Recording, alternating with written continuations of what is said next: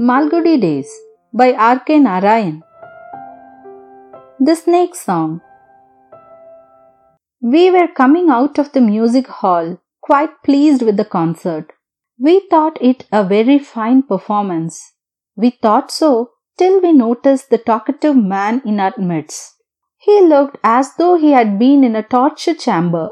We looked at him solely and remarked, "We suppose you are one of those great men who believe that South Indian music died one hundred years ago, or were you at any time hobnobbing with all our ancient musicians and composers, the only reason many persons like you have for thinking that all modern singing is childish and insane? Or are you one of those restless theorists who can never hear a song without splitting it into atoms?" "None of these," answered the talkative man. "I am just a simple creature who knows what he is talking about. I know something of music, perhaps a little more than anyone else here, and that's why I am horrified to see the level to which his taste has sunk." We tried to snub him by receiving his remarks in cold silence and talking among ourselves. But he followed us all the way, chatting, and we had to listen to him. "Seeing me now," said the talkative man, "perhaps you think I am capable of doing nothing more artistic than selling chemical fertilizers to peasants. But I tell you, I was at one time ambitious of becoming a musician. I came near being one. It was years and years ago. I was living at the time in Kumbum, a small village eighty miles from Malgudi. A master musician lived there. When he played the flute, it was said the cattle of the village followed him about.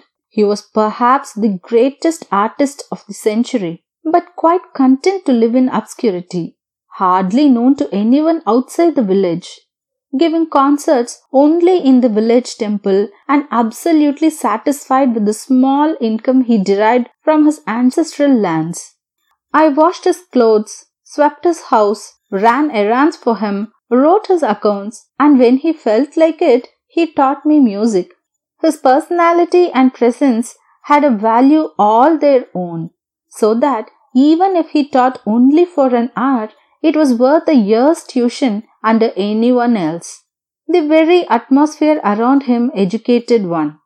After three years of chipping and planning, my master felt that my music was after all taking some shape. He said, "In another year perhaps, you may go to the town and play before a public. That is, if you care for such things." You may be sure I cared. Not for me, the greatness of obscurity. I wanted wealth and renown. I dreamt of going to Madras and attending the music festival next year, and then all the districts would ring with my name. I looked on my bamboo flute as a sort of magic wand which was going to open out a new world to me. I lived in a small cottage at the end of the street. It was my habit to sit up and practice far into the night.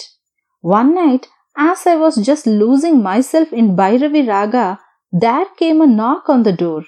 I felt irritated at the interruption. "Who is there?" I asked. "A sadhu. He wants a mouthful of food." "At this hour? Go, go. Don't come and pester people at all hours." "But hunger knows no time." "Go away. I have nothing here. I myself live on my master's charity."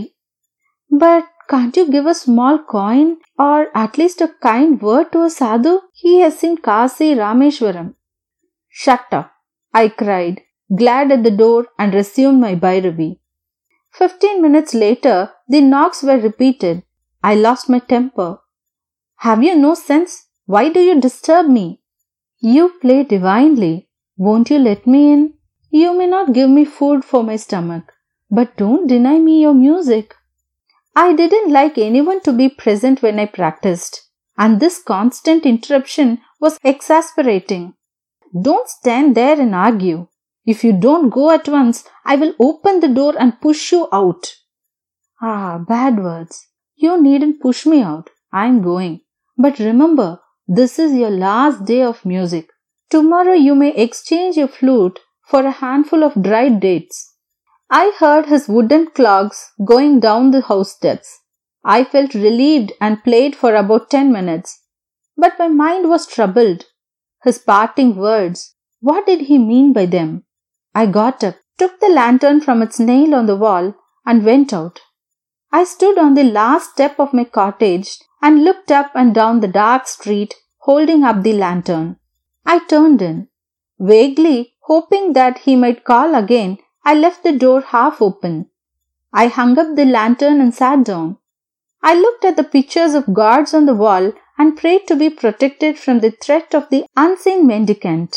And then I was lost in music once again. Song after song flowed from my tiny bamboo and transformed my lonely cottage. I was no longer a petty mortal blowing through a piece of bamboo. I was among the gods.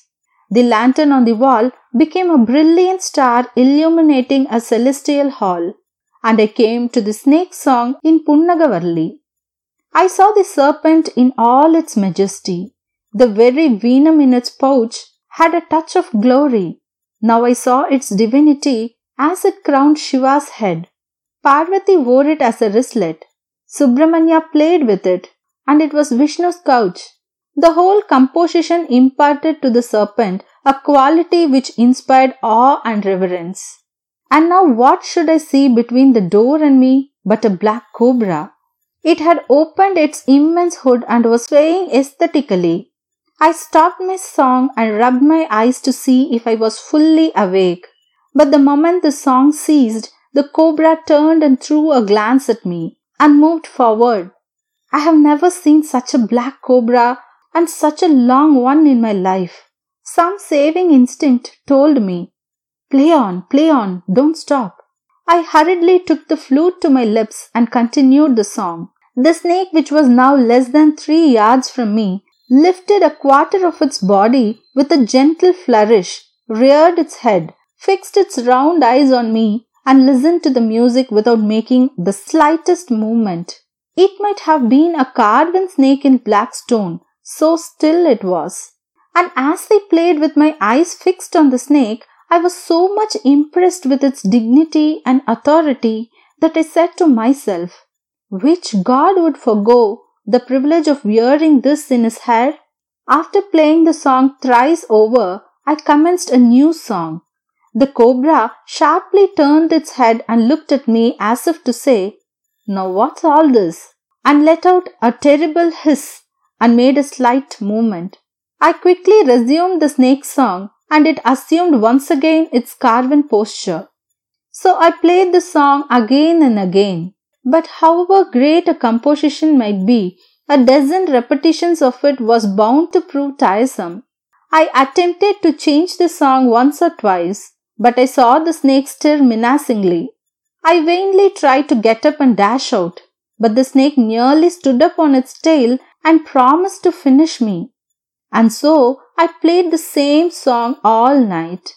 My distinguished audience showed no sign of leaving. By and by I felt exhausted.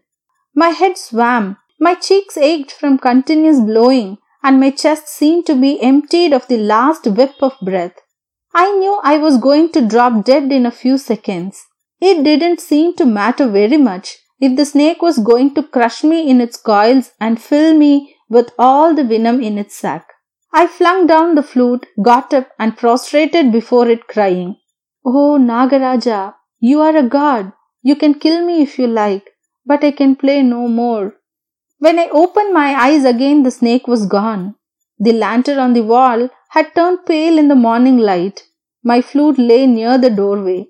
Next day I narrated my experiences to my master. He said, don't you know you ought not to play Punnagavarli at night?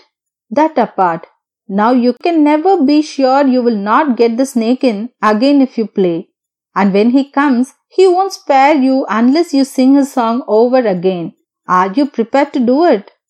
No, no, a thousand times no, I cried.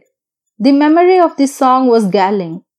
I had repeated it enough to last me a lifetime.